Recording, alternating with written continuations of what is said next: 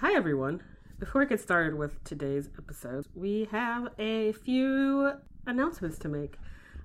First off, here at the Gayly Prophet, we are very aware that there's a lot of heavy shit going on in the US, a lot of protesting over the multitude of black lives that have been ended due to police brutality. I know there are some podcasts that are, you know, delaying their shows, just trying to figure out, you know, what they're going to do. Uh, we are going to continue as normal because we really feel in these times it's even more important to have something that brings you joy and a little bit of an escape from how terrible everything is. So, this month we will still be airing uh, our Escape from Reality episodes. And because this is our second Pride Month, we'll have some special Pride episodes. We just wanted to let you know that we're we're still here and we're still going to be giving you guys some uh, not as heavy content. yeah, and so it's funny because this episode that you're about to listen to talks a lot about how much J.K. Rowling can't be trusted with allegory, but in this instance, she actually did provide us with a really good allegory for figuring out what everyone's position should, with a capital S, be right now. So I'm just going to read the statement that we put out on social media in case you didn't see it, uh, just so that no one can be confused about what our stance is or what we think your stance should be. Uh, so, if you believe that you would have stayed to fight the Death Eaters, then right now is your opportunity to prove it. The Battle of Hogwarts was against the law. The Battle of Hogwarts was a fight between an oppressive, murderous government and those who refused to tolerate their regime. It resulted in significant property damage. It was not peaceful. If you agree with Harry that that fight was necessary, then you need to acknowledge that this fight is necessary. And um, since we are, you know, this is our first Pride episode, let's also just remember that Pride is in existence because of people rioting. And if you aren't behind the uprising that's happening right now, you don't get to celebrate Pride this year or ever. Yeah, I mean, Pride Pride was started as a response to the police brutality against queer people, which still continues today. Like, let's just be real, especially for Black and Latino queer people especially for Black and Latino queer trans folks. The like cops, are still not safe for a lot of folks, and that is why there shouldn't ever be cops at Pride, and that's why you should be embracing what is happening because that is how change happens in this dumpster fire of a country. Yeah, so to that end, we're going to talk to you now about the things that we are going to be doing to celebrate Pride Month, starting with some ways that you can contribute financially to organizations. And Jesse's going to talk to you about that. Uh, yeah, so we are uh, we'll be having a sale for Pride Month. We will be donating all of the um, sales and any money that we make this month on Patreon between June 1st and June 30th to the LGBT Bail Fund. This is a really rad organization. They describe themselves as an organization that posts bail to secure the safety and liberty of people in jail and immigration detention who are disproportionately black, brown, and trans. So this is, you know, an excellent organization. People shouldn't be in jail ever, let alone during a pandemic, and definitely not because of protesting their right to live. So this is a great place for us to be giving our money to and the perfect intersection of the Gayly Prophet interests. it, it, it, truly it truly is. So uh, everything will be 13% off in our shop. The sales code, uh, which is also on our website, is going to be BGDC 2020. And as someone pointed out on Twitter, if you are queer and have ever said be gay, do crimes, you definitely need to donate some money to one of the organizations of folks out here fighting against police brutality. And y'all, we planned we planned something the next thing I'm about to describe because it's like, oh man, this pandemic is really rough on everyone mentally. And then everything got worse. But we, for your personal in-home enjoyment, have a activity book, a queer Harry Potter theme activity book free for your enjoyment. Yeah, I'm calling it a queer, wait, Harry Potter themed queer rated R highlights magazine. This is something that I've been curating for you folks over the past few weeks, and a lot of really cool artists very kindly were like, oh, a deadline in a week and a half for this idea that you just had out of nowhere? Absolutely, I'd like to participate. so there's going to be a lot of really cool stuff in there. Jesse wrote fanfic Mad Libs that are incredible. Um, I made you a crossword puzzle and a word search and some connect the dots. There's going to be a bunch of coloring book pages and other stuff. And that's going to be available starting on June 4th. It'll be in our shop. It's free to download as a PDF, and if you don't have a printer, then you can get a physical copy for just the cost of printing and shipping. So I think it'll be like three or four dollars. So, yes, there's going to be that. We are going to be doing a bunch of stuff on our socials. So make sure that you're following us at the Gayly Prophet on uh, Instagram and Twitter and Facebook. We're going to be live tweeting the third movie on June 26th. And of course, there's the uh, special episodes that we do that you're about to listen to the first the first one of where we interview other queer people about topics in Harry Potter that are dear to their hearts. So, was that all the things? I think it was all the things. Cool that's that's all the information I think that we need to tell you right now, and we're gonna get into this episode. Oh, see, Ron is sitting next to my mic again. Please enjoy this cat purring to calm your central nervous system. I'll uh, I'll post photos of him sitting next to my mic in the in my at home recording studio. It's pretty fucking adorable. Yeah, considering fostering a dog or cat during this coronavirus time. It's pretty rewarding.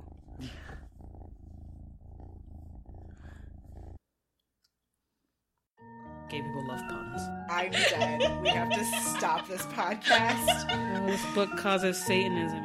What is left for us to rant about? There is nothing straight about Plum Velvet. you shouldn't have been drinking when I said that. Monocles are impractical, but hot. I don't for a second believe that she is a straight person. I mean, I'm definitely here for bisexual Minerva McGonagall. Let's talk about Harry Potter. Hello, and welcome to the Gayly Prophet, a podcast where two queer IRL witches talk about non chapter related Harry Potter stuff because it's Pride Month and we want to. I haven't introduced this kind of episode in a very long time. Woo, Pride Month! yeah. I am, however, America's favorite Griffin dandy, Lark Malachi Gray. And I am Griffin Dyke extraordinaire, Jesse Blount. And today we are talking about possibly one of the most controversial things in this series, which is saying a lot. it really is. Um, and that is we are talking about werewolfism as a metaphor for HIV. Yes, and here in our virtual studio to talk about this with us is an incredibly special guest, my best friend for the last 20 years, Jesse's girlfriend, objectively the reason the Gayly Prophet exists at all. Nicole Stagg, welcome to the Gayly Prophet. Hello. So excited to be here finally. yeah, it only took uh, 75 years, however long we've been making this podcast.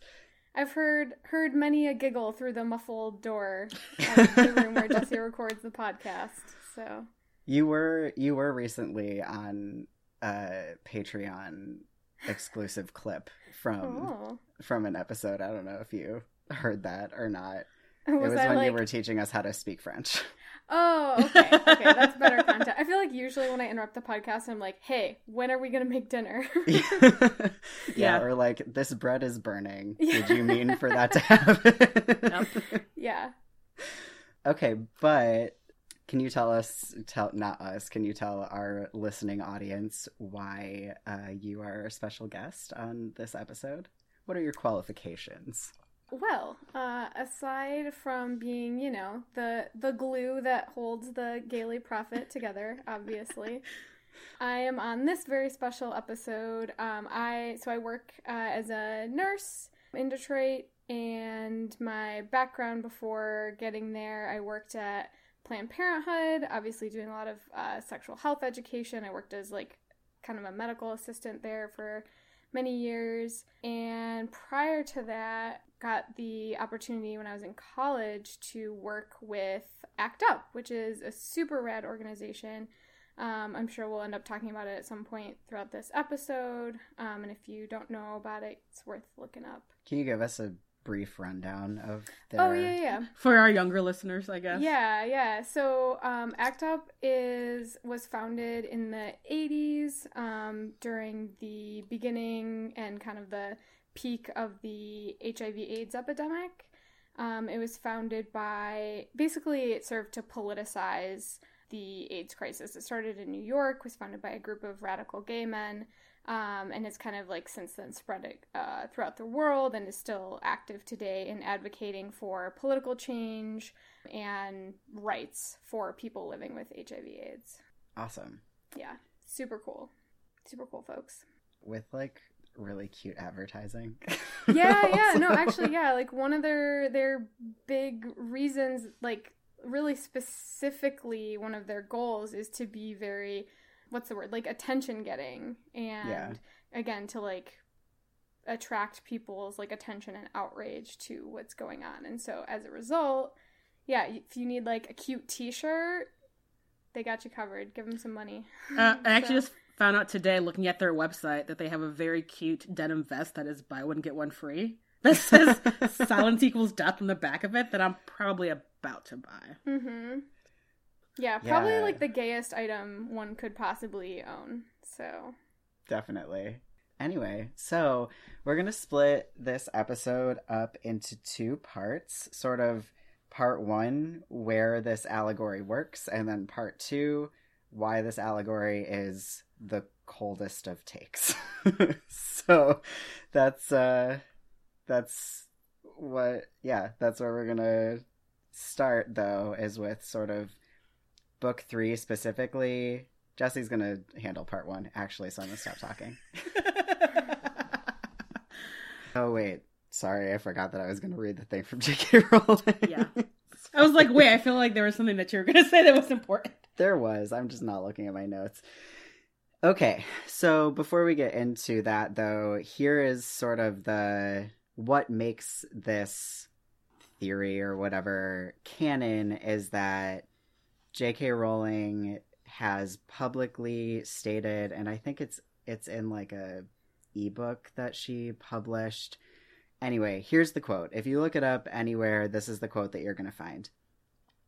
Lupin's condition of lycanthropy, parenthetical, being a werewolf. wait, sorry, sorry to interrupt. Um, but somewhere in this episode, you have to put the amazing Shakira song "She Wolf." Which includes one of the finest lines ever sung on Top 40 Radio. This is lycanthropy. Maybe that can be like the little like interlude uh, sound bite. I don't know. Very That's a- important to this yeah, episode. no, you're Just gotta completely put right. that in there. yeah. I like di- I like didn't even know, so I've already I've already learned something. It's not even like ten minutes into this podcast.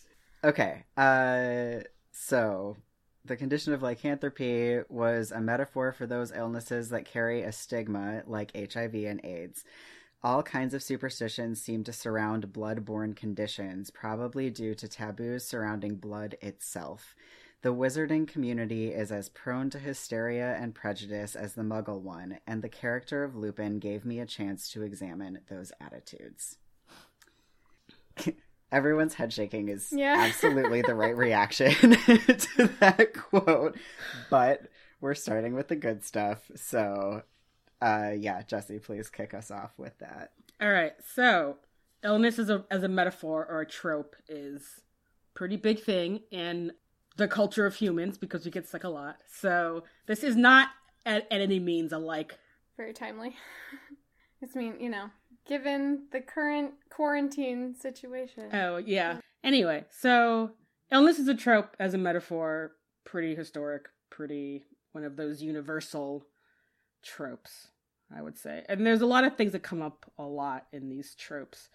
Um and like not all like obviously not all illnesses, but things like HIV and as I found out in my research, syphilis.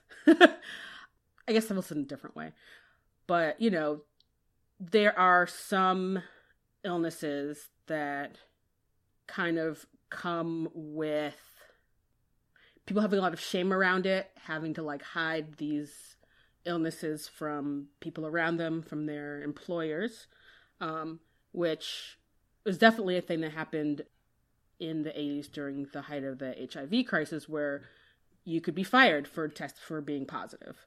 So we have Lupin, who we don't find out is a werewolf to end the book. He has been hiding it this entire school year, and is basically and basically has to quit his job because the because once he's basically outed as being as having this illness, he knows that none of the parents are going to want him to teach at this school, which is fucked up.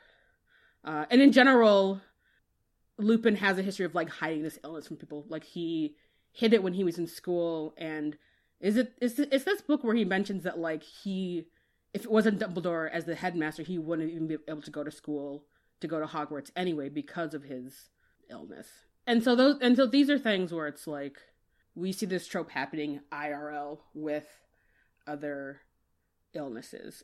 And then also just kind of like we get this sense at the end of the book that there's a bit of a hysteria around it where you're like, well, why can't you have werewolves going to your school or teaching your children?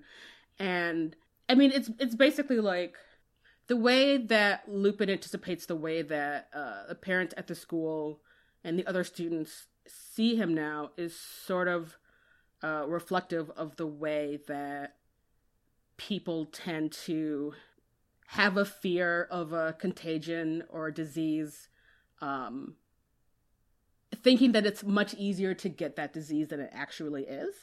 Um, as we see in the books, you can only you get it if you're bitten by a werewolf when it's when it's an actual wolf, not when it's a person, as we see in later books. And in this book, the other thing is that we don't get any of like like we see that Lupin has had a hard life and that he like hasn't he shows like tells us like he can't stay teaching and like presumably hasn't really been able to work and he's very poor.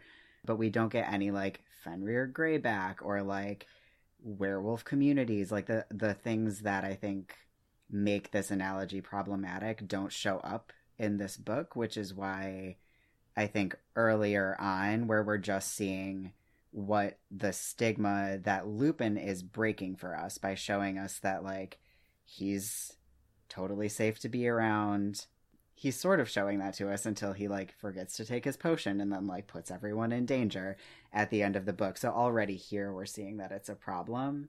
But you know, as far as like okay, the point of this is to like break down stigmas when we're just looking at Lupin, I think that there's much more potential for this allegory to work as you know, if we assume that the goal is everyone's prejudice is completely unfounded and this shouldn't be what his life is like. Yeah, and I feel like once we get to the end of the book, and as we've said many times in this podcast, that like not only is Lupin like objectively the best teacher they've ever had, maybe at all during in any of the t- any of the teachers, like he's so good at teaching, like he's so good at caring for the kids, and you're like him having an illness that affects him a few days out of the month shouldn't and you you just feel very deeply. You're like this shouldn't mean you can't teach what you're good at to these kids because some people are like concerned about your illness. Like it feels right. like bullshit because you're like but lupin you're so great. No. We definitely leave this book devastated that he will not be the defense against the dark arts teacher next year. Yeah exactly. Okay so, with that context uh, and no clear question, because we are terrible at framing interviews as question based uh, activities, can you give your input on how, like, whether or not this actually works as an analogy? Yeah, I mean, I yeah, I agree with everything you, you guys just said. So like for example, I I think it was Lark who first asked me about coming on the podcast to talk about this topic. And I'm, you know, obviously like a big Harry Potter fan. I've read the books a bunch of times, but I'm nowhere near as immersed in like the fandom as you guys are. So I was not familiar at all with J.K. Rowling's statement or how people had reacted to it or anything. So Lark was just like, oh, like, hey, like, we want to have you on the podcast to talk about, you know, werewolfism as metaphor for HIV. And I was like, okay, cool, yeah. And I'm kind of like thinking to myself, I'm like, oh, I've never really thought about that. Like, yeah, I guess that kind of works. And then, like, probably like five seconds later, I was like, actually, like, you know, I'm like thinking about the whole context of the books. I'm like, I feel like this is kind of problematic. And like, in my head, I didn't know what perspective you guys were coming at it from.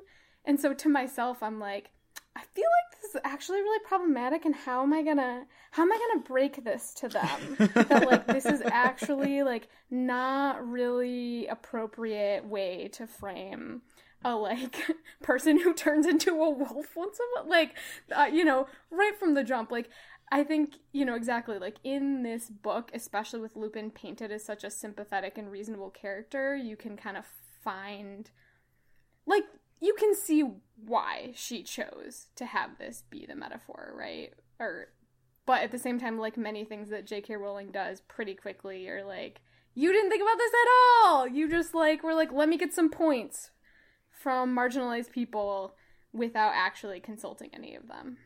Yeah. So, surprise surprise. Which is especially fucked up considering how so queer coded Lupin is.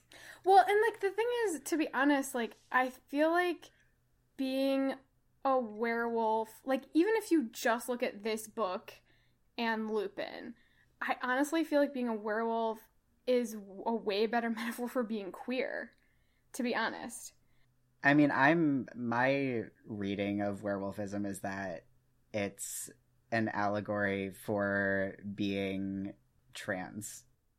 Oh, yeah. Yeah, I think that works way better. For Way sure. better. For sure. Which is like how we're gonna be reading it when we talk about it. This interview is so that no one can be like, "You never talked about that," and we're like, "We fucking talked about it so good, and now we never have to talk about it again Yeah, because it yeah. Sucks." I mean, yeah. I mean, you know, being yeah, if you're queer or trans, you just gotta go like rage once a month because the world around you is so fucked up. Like that works so much better. And you know, even thinking about in the context of Lupin being a school teacher, like that is something there were active campaigns about in the past to not let queer and I, I think at the at the time it probably didn't explicitly include, include trans people, but like that not to say that anyone with HIV wouldn't face also face a stigma specifically working with kids, but like I just I mean, the only the only clear thing that makes it more linked to something like HIV is that you like quote unquote catch it from someone. But again, people that are afraid of LGBT people interacting with kids are afraid that they're either going to get it from these people who teach them that it's okay to be LGBT or that they are going to hurt their kids because anyone who's queer or trans is obviously going to like just obsessed with sex and is going to molest their kids. right. So like it I feel like that metaphor honestly tracks way better. I guess there's no like potion that you take to get rid of being well, you there's potions you can take to get rid of dysphoria. So Right. like I don't know, but obviously you know there I are places where the take metaphor breaks testosterone down, long but- enough and your period goes away, which is your moon linked ailment, right? Right, that's- So- yeah, exactly. I'm like, the, I'm like, I feel like there's another way you could look at it. Right, is like, you know, having a period once a month that goes with the moon. Like, you could go in that direction. Yeah, I don't know. J.K. Rowling, unsurprisingly, took the wrong path. yes. So, right. So, even in this book where the allegory it comes the closest to working, it's already failing. yeah, yeah.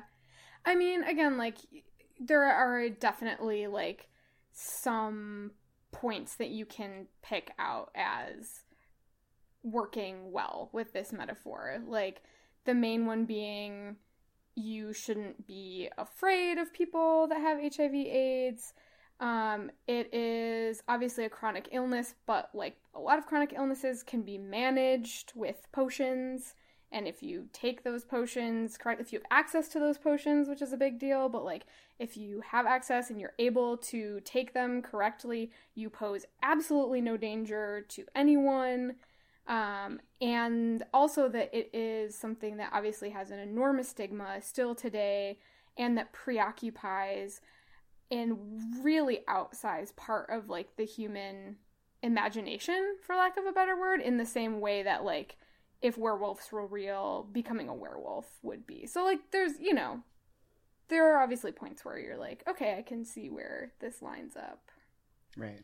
And I feel like the accessibility part does come up in this book where it's like Lupin Yeah. didn't have access to the Wolfbane potion until he's literally teaching at Hogwarts. And the and like not even because he's a teacher, because they happen to have someone at Hogwarts who can brew this complicated ass potion. Yeah.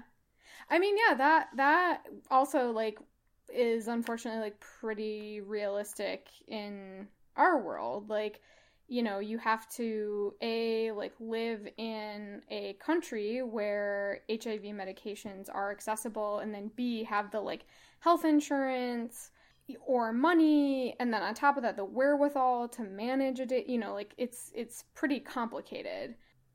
Arguably like for a lot of people as complicated as having to have someone brew you a wolfsbane potion but so yeah that's another part of the metaphor where you're like yeah that's totally true. Like you you know it can be obviously managed but you also have to be in the right set of circumstances um, for that to happen and if not and if you don't have access to those things well, again, and, and then here's it like starts to break down again, where you're like, if you don't have access to those things, really the main person that is being harmed is yourself. Whereas, again, the big thing with becoming a werewolf, you know, Lupin, I guess, if I'm remembering correctly, like after he's been a werewolf for a few days, like locked in a in the shack or whatever, he doesn't look so great, but the main issue is like, what if he got out and hurt someone? Whereas, like, obviously HIV is transmissible, but the main person that it hurts if it is not being managed is the person who has it. Right, because I mean, I think, I guess an, a, a another way that that this metaphor does work is that so now, like now, now in the part of the book that we're currently reading, Lupin has access to the Wolfsbane potion, and so when he transforms, he is basically a regular wolf. So he's not even like a risk at all to Which, a, a peaceful wolf, whatever. Mhm. Whereas when he was a student, I guess they the Wolfsbane potion didn't exist yet or whatever, and so he was like locked up in the Shrieking Shack to like be a full, you know, whatever Mhm. werewolf. In both of those cases, his risk of hurting someone else is protected. So I feel like it's like one is better for him than the Mhm. other, which I think works as far as the like even if you don't have access to the medications to control HIV, you still have ways that you can pre- like keep yourself from spreading it, right? Like you can still use protective mechanism or protective barriers when you are having sex with other people and so it's still like condoms are the shrieking shack, right? And like medication. Sorry, Jesse, I didn't mean to make you spit water everywhere. no, you're no like that's okay. Yeah, yeah. Okay, so wait, hang on here. so the Shrieking Shack is condoms. I'm I'm on board with this. That tracks. And then Wolfsbane. Wait a minute. Hang on. Sorry, I'm trying to think here. Because he just is turns into- Right, would be like the medicine. I was gonna say it's PrEP, but PrEP is being an animagus. Yes, it is one hundred percent. yeah, that's kind of where these all. Which I don't. Right. When she wrote these books, PrEP didn't exist, so that's definitely what not what good old J.K. had in mind. But yeah, Yeah. so now everyone can, if everyone could turn themselves into an animagus, if they were going to interact with a person who was turning into a werewolf, that would be the equivalent of PrEP. So, like, if your loved one is a werewolf, you learn the, to become an animaga. How do you say that word? I say animagus because it is rooted in magician. Wait, is animagi the plural? Oh lord. Yeah, Okay. animagi is is plural. I think. Okay. Okay. So yeah. Although I guess like I'm trying to think. So then, if Lupin turns, I I can't remember. So he just turns into a regular wolf and just hangs out. I thought it was that like he he's like a wolf, but he still has his like human consciousness. It's not Yeah. like Well, but he still He can't can like control. go teach his class as a wolf. but- I mean, I mean, actually, he 100% could because he's only a wolf at night, and there's absolutely no reason that he gets locked up for the entire Yeah. three days unless he doesn't feel good and so is actually just like taking sick time because okay, okay. he's having cramps because it's actually an analogy for being FTM trans. yeah, no, that again, that works way better. It's less of a stretch. But he's having a flare up, moral of the story. Except that still breaks down once you get to the later books, and you're like, okay, so all the other werewolves are like super evil and want to just eat people. Like, what the Correct. fuck? Like the the analogy in in any case when you get to like Greyback is j- just ruined basically. And here's where like if it was written differently, it could actually still be great as if Fenrir Greyback and his followers were not like fascists and were instead like you know, you could also if you kind of ignore a lot of what was written about them in the book, you could see them as activists because they are these people that are like, fuck you, I'm a werewolf. You know what I mean? I mean, granted, they're like, fuck you, I'm a werewolf, I'm gonna attack you, which is again where this like kind of breaks down. But, you know, they're like, yeah, I'm a werewolf, like, deal with it. You all should be werewolves too. Like, again, this, this, it, it does read a little bit like, I don't know, the gay agenda or to some degree like act up. I mean, no one's out here being like everyone should have HIV, so again, that doesn't work well with that, but they are campaigning for werewolf acceptance in a really fucked up way. I'm not pro I mean, he could he could be. Or at least like not hiding it. It's like I'm a fucking Right. werewolf, and yeah, it's like, like, visibility. right. Which when like your other option is like this is a horrible secret that no one can know. I mean, those are definitely we have the two terrible extremes. There's n- and there's not an in between presented in the book like there is in reality, but Yeah, Yeah, so let's get into, you know, where this all gets like super awful.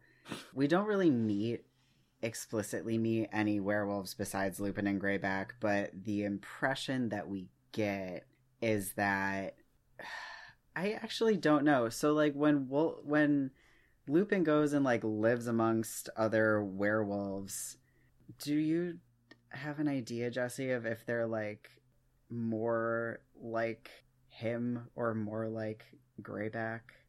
I mean, I feel like it seemed like it was more like Greyback, and that it was sort of like werewolf separatism, like living more like a wolf, kind of. I don't know. Like it, it just kind. You guys kind of, kind of got the sense it's like weird, like sort of like extremist cult vibes. Right. Well, I guess right, of course, because Dumbledore sends Lupin there to try and stop the werewolves to from going over to Voldemort. And so Mhm. if that's a risk that people think exists, then obviously they're not in the same like allegory as Lupin at all. He's the exception. Right. But I feel like it also goes back to what Nicole was saying. If if it's a situation in the witching world where if Lupin discloses his status as being a werewolf and then he's like fired or Right. whatever, then it's like you kind of understand where if there were other people was like, well, fuck you, I'm I'm a werewolf. Like let's just let's not even sugarcoat this, you know? Right. Right, but when you have that in the context of, and therefore they're going to join the wizard fascist army, that's like those two things are not actually analogous, I guess. No, No. but I mean, again, there's like that seed of truth in there where it's like, you know, if greater society is like shunning you and making you suffer and telling you that you're unsafe and horrible.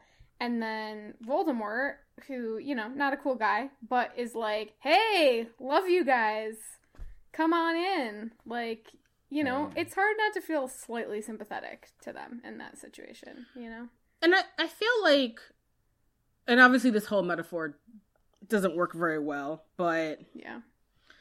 you know, like a lot of besides like the Death Eaters and the Dementors, it's like who are Voldemort's other kind of allies? He has werewolves, he has giants, he has trolls, correct? Mm-hmm. Like other people that the witching society is basically just like, well, fuck you guys for various reasons, Right. you know. And so Voldemort being like, well, listen, I can supply you with your desires and also fuck the ministry. And it's sort of like, I don't know, it's a little bit like how you kind of understand how like Tea Party and like right wing like extremists get people, where it's like, yeah, you know, you really could. Don't you really just want to do whatever you want to and own a bunch of guns and like not have anyone tell you what to do? Well, I have a solution for you. Mm-hmm. But again, the pro- but the problem lies in that there is no like shade. There's no really shades of gray with like the werewolves or the giants. It just seems they're all just like violent and want to like eat people. And you're like, that is an actual problem. Although, I mean, you know, they're not written about, but you assume, you'd have to assume that there are tons of werewolves that are like Lupin and want to live in society for, you know, whether it's because they just want to or they have families and loved ones and whatever who are a part of society. And so, because of the stigma, they just have to hide it, you know? I mean, we can assume that, but if only if we only ever see like one quote unquote good werewolf, which is Lupin, and then a bunch of like violent pro fascist werewolves like Fenrir Greyback and his gang, then it's like you could you could have thrown in another fucking werewolf in there, you know. Yeah, yeah, no, definitely from the point of view of J.K. Rowling, like, yeah, that was, yeah. If she was gonna try and really make this a metaphor, she fucked up.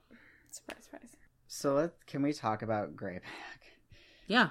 So one of the things that someone sent, one of our listeners sent, was asking, ooh, asking to talk about the fact that both werewolves and both some werewolves and some HIV positive people hurt people on purpose, and then they cited specifically someone in Italy, which I think is where this person lives, who was intentionally passing HIV to young women, which is what Greyback does. I mean, it's this person's thing is a one for one analogy to Fenrir Greyback, who delights in infecting as many young children as possible and raising them away from their parents to be violent werewolf fascists with him, which is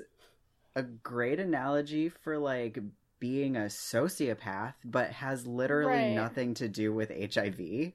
Right. I mean, yeah, yikes is exactly. really like- all I have to say Okay. that. okay, but Nicole, I saw you. I saw you roll your eyes, and I feel like you should discuss why. Because I feel like you maybe you've heard this before, and you're like, Yeah, I mean, that's like a big. Honestly, even this one person in Italy is not an analogy for Fenrir Greyback because this person is this person trying to create a movement of other HIV positive people to go around and infect everybody? And if so, have they had any success in doing that? You know, like oh, that's true. like that so no that doesn't work at all and then b i mean you kind of already said this but like yeah that person is a dangerous and fucked up person um, just like anyone else who goes around killing people or harming people on purpose. Like right. just because this person also happens to have hiv and that's their weapon of choice like that's a coincidence. That's not ha- that doesn't realistically have anything to do with hiv and this like also like gets me a little bit fired up because there obviously is this idea of someone that will go around purposefully spreading HIV that is very I don't know, scary, I think, to a lot of people. And in fact, if you are HIV positive, having unprotected sex with someone can't is a criminalized act in a lot of the world. And on its surface, it can seem like an okay idea because if you are HIV positive, you should A, disclose that to all of your sex partners, and B, take every step that you can to not spread it to those partners if they're also if they are HIV negative. So like there's a kernel of truth there. But I mean, setting aside the idea of the prison industrial complex, which we shouldn't set aside, but setting that aside because that's kind of a whole other can of worms, it's just very problematic to. So there's a lot of factors that go into it.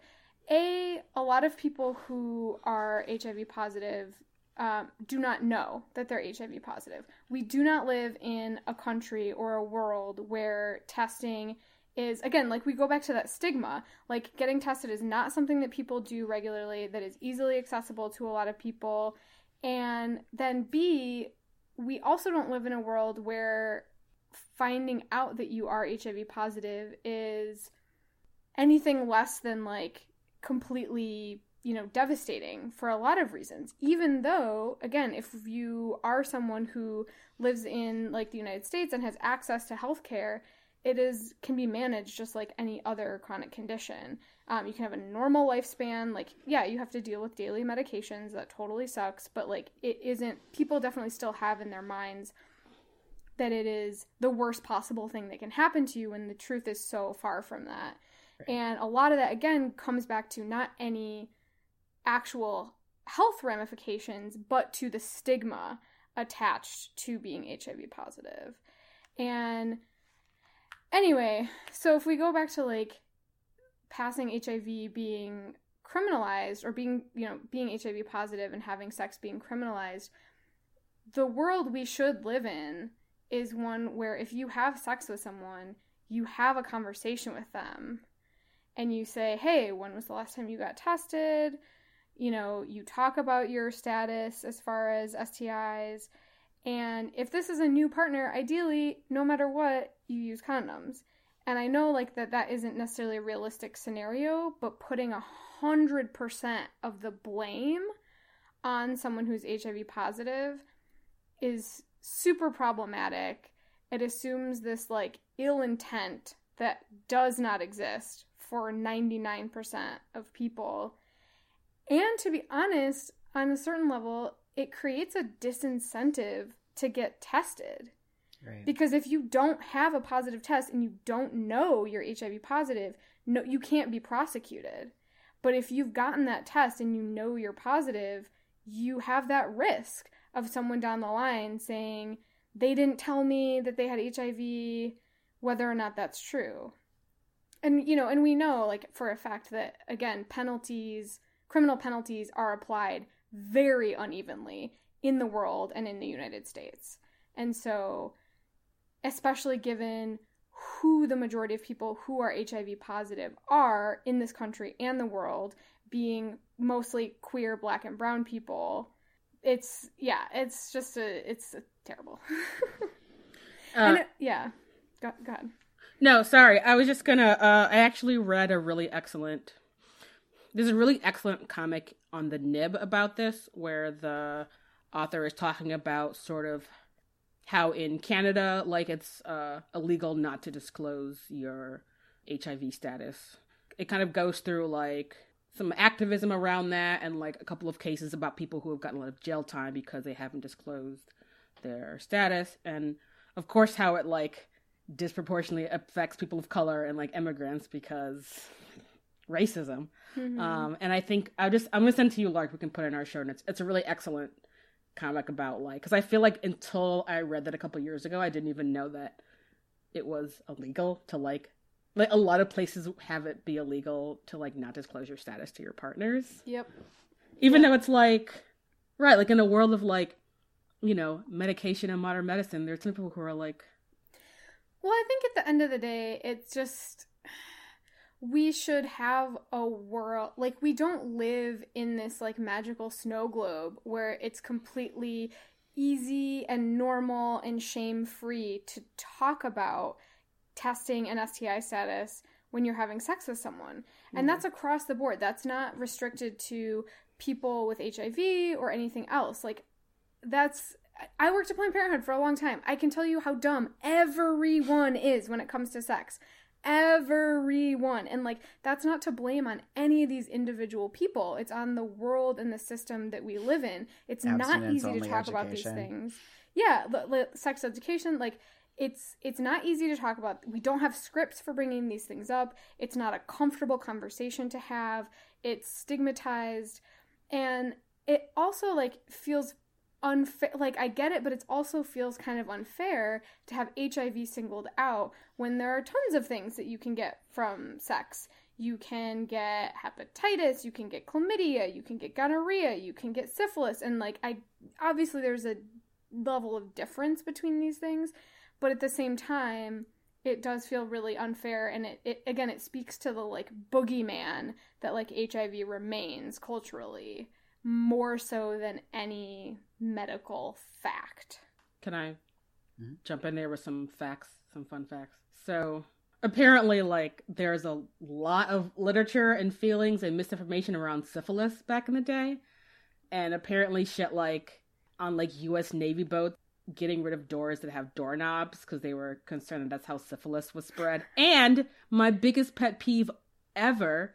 So the the reason why public bathrooms started having that like paper stuff to put in the toilet seat because the government was telling people that that's how you prevented getting syphilis. people still think that's how you can get chlamydia so I know people. I I mean, I this is a completely different rant, but I just like the people who use the women's restroom who are like, I only squat to pee. I'm like, what do you think you're gonna get? And then you're just gonna get pee all over the fucking seat. Just fucking give up. Just you're not gonna get anything sitting on a public toilet seat. no and now i'm gonna sit and pee when i go and sit on that toilet seat so fuck you Yeah. Also, everyone should watch the episode of Mythbusters where they like tested to find out the dirtiest part of a bathroom, and the toilet seat was the most germ-free right part of.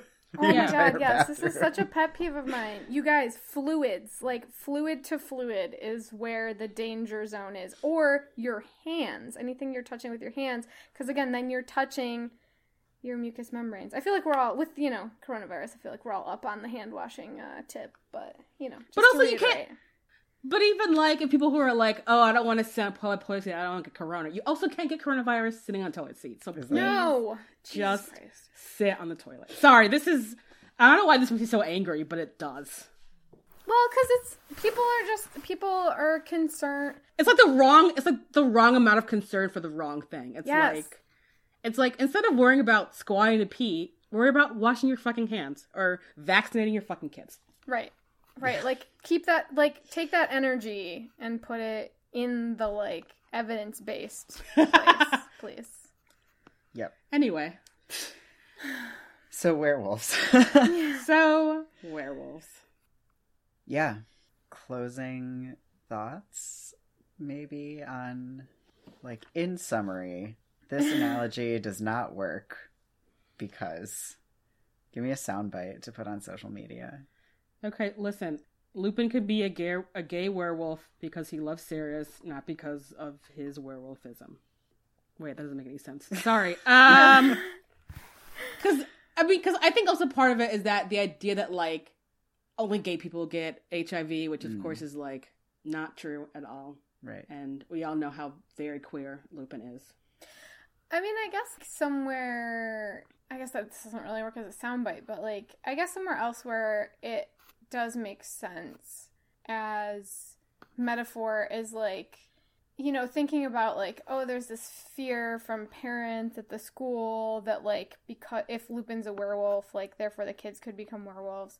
Overall there's just obviously a total like ignorance about what it what being a werewolf entails and like how it is spread you know because even in you know 2020 people like definitely like feel like they can get hiv very easily.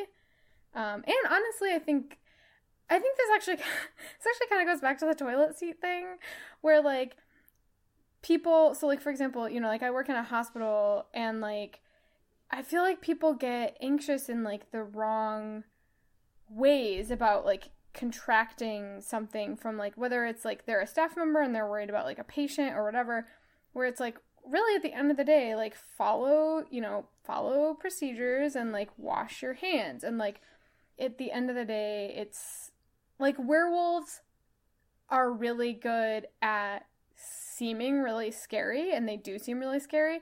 And what we learn about them in the book is that really like they're really not all that scary unless like you know these unusual circumstances occur where like proper measures aren't taken.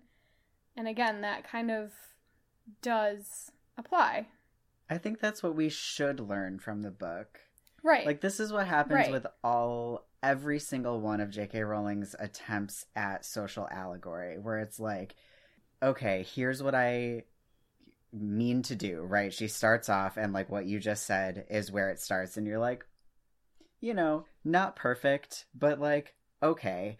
And then we get to books six and seven and it's like actually complete rubbish because you just like right. everything that you started off doing you completely broke down by showing Lupin as like a good sick person and all other werewolves as bad sick people like ranging from being bad sick people to being like Dangerous sick people. dangerous aggressive Right. sick people right and we see that with like house elves where it's like hermione's on the right track and then like the further we get into the books the more it's like they legitimately love being enslaved and like will not be freed no matter how nicely you ask and look azkaban is the worst place on earth. Am i ever going to revisit this and actually call for like prison abolition or anything that should reasonably follow from what azkaban is? Absolutely not. So it's like she just can't follow these attempts from intention to completion. And in fact just like bulldozes over where she starts and ruins ends up furthering the stigmas that I think she's attempting to address. in a sense that's very much like the real world. Oh, like oh this thing is terrible. Let's do absolutely nothing about it. Yeah, except she's like writing for children and trying to like help them become better people. And in the end is sending messages that are the opposite of what she should be sending Yeah. and claims to be sending. Sorry, Jesse, you were you had your hand up. oh, I was also gonna say that it's sort of the same with giants. Totally. it's like, yes. Don't don't be af- you know afraid of half giants, and then it's like, oh, by the way, giants are awful, and I'm like, oh. definitely be afraid of real giants unless, you know, Hagrid can do like one-on-one like rebirthing therapy or whatever the fuck it's called that you do with children. Oh, no, the, like- oh, Yeah. uh, which is yeah. basically what she does with Grawp. Let's be real. Like That's fair. Um so yeah, if you're going to write about uh illness as a metaphor for any fantasy trope, please follow through and think about that first before you uh go through with that. Sometimes you can just have werewolves and they can just fucking be werewolves. Yeah, if you're gonna Mhm. have a greyback, have greyback be the one exception, and don't have your f- don't have Lupin be the exception. Like you did it backwards. mm-hmm. Okay. Any closing thoughts, Nicole? you know great books poor morals that's you know harry potter read it for fun not for guidance yeah, get your guidance from the Gayly Prophet and not from the books themselves. yeah exactly That's the moral. Okay, so we're going to have a bunch of links in the show notes where you can read more about why this is a trash take. And that is where we're landing, right? Still a trash oh take. yeah yeah yeah, Okay. yeah no she Yeah. tried it it didn't work Can you try to do like a three point bullet point of like why why it doesn't work? okay i mean the most important bullet point is that people with hiv are not dangerous werewolves are dangerous. Like immediately full stop. Your take falls apart. Um they're also because of fenrir greyback it also completely falls apart because with the ep- exception apparently of some dude in Italy, HIV positive people are out here living their lives, not trying to infect other people with HIV. There's also an episode of Law and Order SVU about that. See, that's why I can't watch that show anymore. Like, I just shit like this. I'm like, does this one single person exist in the world? Maybe. Is this the thing we need to be putting on TV instead of just like every white serial killer ever? No. Please give me a show that is just serial killers. there are so many shows for that. Uh, also, there's at least like three purposely infecting people with HIV urban legends that I can like think of the top of my head. Oh my god, yeah, people are obsessed with this idea. And like here's the thing, guys, people with HIV are not obsessed with you and giving you HIV. Like stop it. Also, they're urban they're urban legends for a reason. They don't actually happen. Yeah. I'm I'm gonna send you the list of urban legends. I think actually. Okay, yeah, we'll put them in the show notes. Okay. And actually, uh, this is uh, not really a third bullet point about werewolves, but my third bullet point for every listener is get tested. Talk to your partners about when they've been tested. These are conversations that we all need to be having. Any, you know, anything that you can, you know, get from a sexual partner or spread to a sexual partner is something that you should try to avoid spreading. And HIV is not special in that way. We should all just be having these like open, honest conversations and not just because you're scared of getting HIV, but because you want to be a responsible human. Oh, thanks, babe. Putting out the good information. uh, I also just want to say that, in case anyone thought of this, uh, wild wolves are also not dangerous. They want to stay as far away from people as possible and eat elk and deer and whatever the fuck else is in the woods. So And they're good for the environment. yeah, so you know, make sure your place that you live doesn't hunt them to extinction or whatever the fuck. Yeah, without wolves, the deer all get t- tuberculosis, which is a communicable disease that they then die from. Ironically, Yeah, we have a what is it? Uh, the de- the deer in Michigan have a like a chronic wasting disease that I think people can get because we only have wolves in like the UP in like one island, and it's like fly in more wolves. I'm here. I'm pro pro wolf. This is a pro wolf podcast. pro wolves, pro werewolves. Cool. Okay. Good. yeah, Great. Thank you so much, Nicole, for talking with us and debunking this bullshit. Yeah, so glad I finally made it on the pod. yeah. We'll probably bring you back when we go to the witching hospital and book. Yes. That's going to Yep. be my moment to shine. Yeah, resident uh, healthcare expert.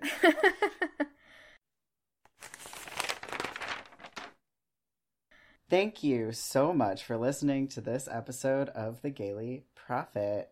Uh, we'll be back in two weeks with a- another rad interview.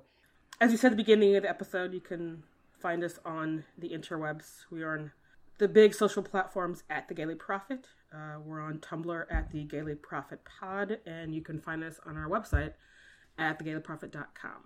You should leave us reviews. You should tell your friends about us. You should repost our things on social media. Um, and yes, if you wanted to find me on the internet, I'm at Lark Malakai. That's L A R K M A L A K A I on Instagram. Slash, that's also the way you spell my website. If you want to find me, you can find me on Twitter at Jesse underscore Detroit, where I'm mostly yelling about politics. Or you can see photos of me and my cats on Instagram at Live from Detroit. Our show art is by Theo Julian Forrester. The music in our intro is by Kevin MacLeod. We don't have a spoiler warning for Pride Month, so we'll see you next week. Stay gay. Be gay, to crime. be gay, be gay to crimes. That's our Pride Month sign. Ah.